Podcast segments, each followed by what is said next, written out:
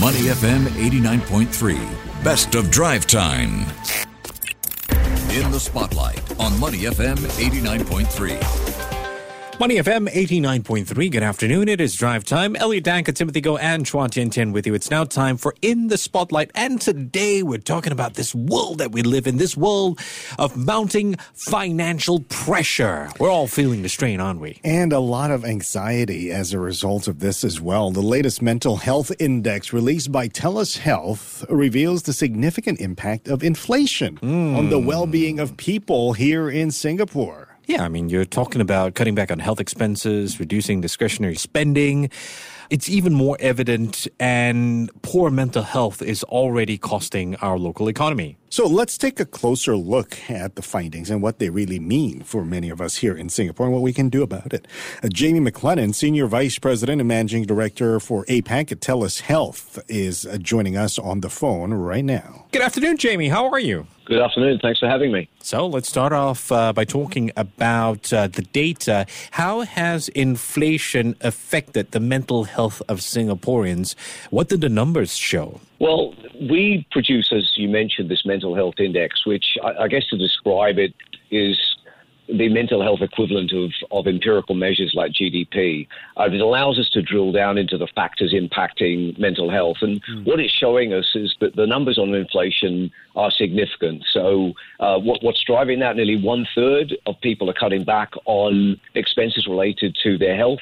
Uh, 65 have curtailed the discretionary spending, 41 are staying at home. So th- there's a lot of activities being driven in relation to people's response to financial pressures, inflation, and the wider concerns from what they hear in the media about that. And aren't these results to be expected, though, Jamie? They are, but I think it's important for organizations and for government to understand how this is playing out for individuals. And mm. I hmm. think often the mental health impact is not considered as significantly when people are really focusing very much just on the financial measures alone.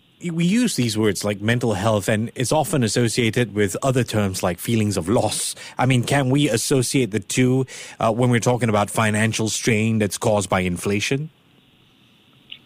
We certainly could see a very, very strong correlation between financial well-being and mental health. So you see a direct correlation there. So the way that plays out for people is when they're feeling under financial pressure, it's not so much just purely loss. Loss is a factor, but it's wider sense of anxiety, strain, stress. And the manifestation of all of those is how it plays out for individuals mm. who are struggling with how to deal with those financial pressures. So, absolutely, you can see a direct correlation to those feelings. So, what you described earlier, cutting back uh, costs for mental health, for overall health issues, and spending. I see that as normal reaction from people who are uh, facing hardships when it comes to yeah. earning an income, yeah. right? So, yeah, where does their employers come in? How can they help? That's a great question, and I think it's important for employers to think about this. So, from an employer's perspective, let's think about mental health issues and how it plays out. So, this isn't a nice to have, but there's a commercial imperative for organizations around mental health and well-being of their people. And the reason I say that is if you look at empirical studies, there's a very strong correlation between good or strong mental health and well-being and employee engagement and employee productivity. Equally, the flip side is if you see poor mental health, you see higher rates of absenteeism, presenteeism that undermine productivity. So, if you don't look after an employee's mental health, not only is it not doing the right thing by that individual, but it's also going to impact on the productivity and the commercial return of the organization. So this isn't a nice to have, it's a commercial imperative for organizations to get this right. Jamie, I know you're not a doctor, and I say that because uh, my next question, uh, probably I guess is an opinion based question. We perhaps come from a time where we've heard the phrase, well, you just got to toughen up, you just got to deal with it, manage your expenses better. But we're now in the age where it's about talking about the stress that you're going through, the problems that you're going through. How do we find that balance? How do we get people, employees in this matter, to talk about these stresses more effectively? A bit of a follow up to Tim's question there. Yeah, and I certainly understand that sentiment. My career has been over 30 years, and I remember very much that was a sentiment when you started, but it yeah. does a disservice for the, for the reasons I talked about, that there is this direct correlation between getting mental health and well-being in the right space and driving a better outcome for the individual and for the company. So I think there's a greater awareness that's occurred for individuals and for companies and society about the importance of mental health and well-being and therefore the importance of getting it raised. So COVID actually helped, particularly in Asia. There's been far, far higher levels of stigma associated with discussing mental health or declaring mental health issues. And COVID helped put a spotlight on an issue that needs to come to the fore for societies like Singapore to start talking about it properly. For organizations, they need to uh, put in place policies, practices, and then follow through on that in terms of encouraging an environment where employees can talk about this and managers can have the conversation with them. And then what? Coming again from an employer's point of view, if I talk to somebody who's going through anxiety, uh, there's only so much that you know a, company can help, right? If you if I raise their salary to help them cope, it's it, it, it has a domino effect. If I give them more working hours, it will have a domino effect. So where does the role of the employer ends in being able to help an employee with anxiety issues and get through a hard time? That great question because I think for a lot of organization that becomes the challenge for them is where do you start? Mm-hmm. So in a number of instances, I think putting in place procedures and help. So companies like ours that offer an EAP service, that's you know counselling service that are available to employees. They also though have legal and financial assist lines. So mm. you don't have to pay an employee necessarily more money. You could mm. actually offer them additional assistance. So for financial matters, help them with budgeting or talking about budgeting, talking about rep- retirement planning, or how they could go and have a conversation with a bank about mortgages and interest rates. So it isn't just as simple as I need to give them more money. It's thinking in a wider sense around what is a support mechanism that you could give employees and then how to encourage them to have the conversation. So, uh, Jamie, are we encouraging then companies to become more like a family uh, unit for these employees when they're in this difficult situation? And would they want their employers to know about their financial hardship and be open about everything uh, when you're helping them?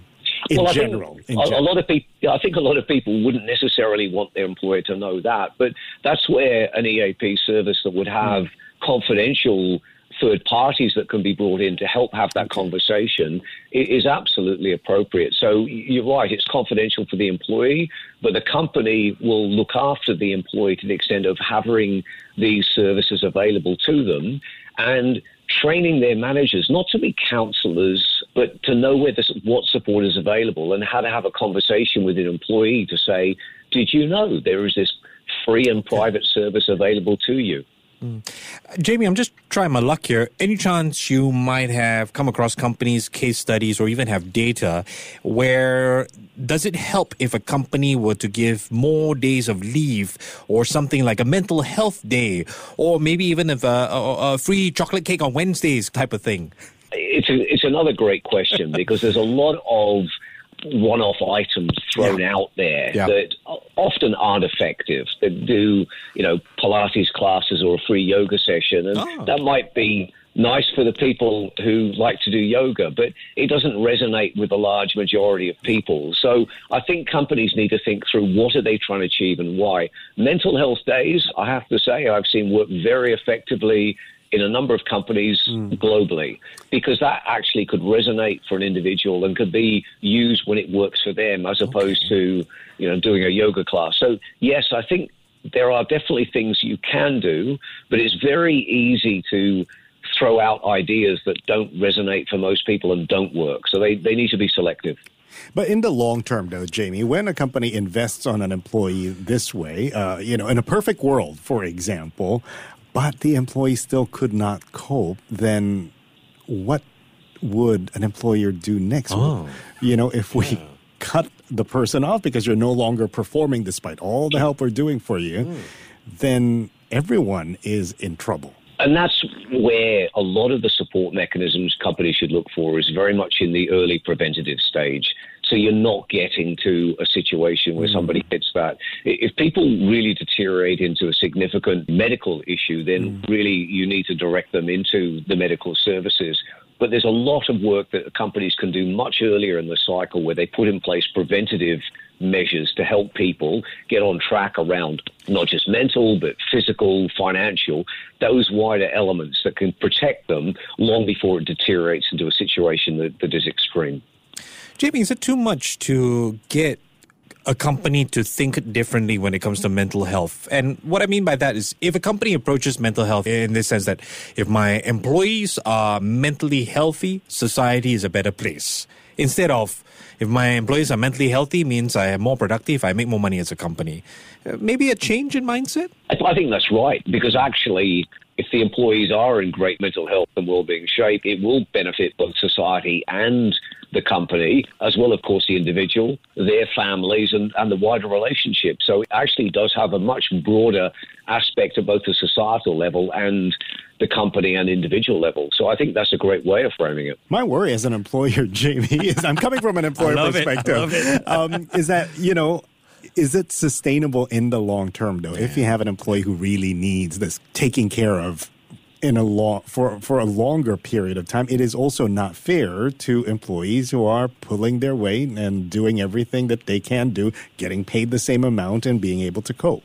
So, you know, what I mean to say is how long can we take care of somebody until it's time to say you're on your own? No, and, and I think that there isn't necessarily a set answer to that. I think mm. there are companies that will have insurance programs in place and there is wider support mechanisms around. So the onus will not always fall to an employer to provide unlimited support in mm-hmm. perpetuity.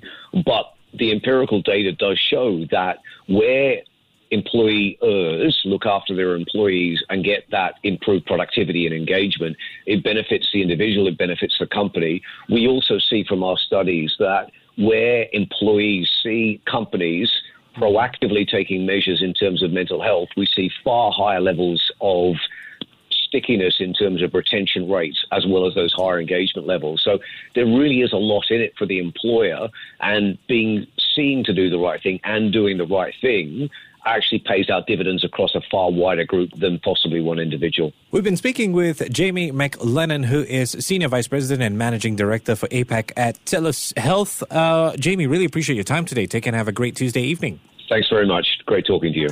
To listen to more great interviews, download our podcasts at awedio.sg or download the AWEDIO app. That's A W E D I O, AWEDIO at the App Store and Google Play.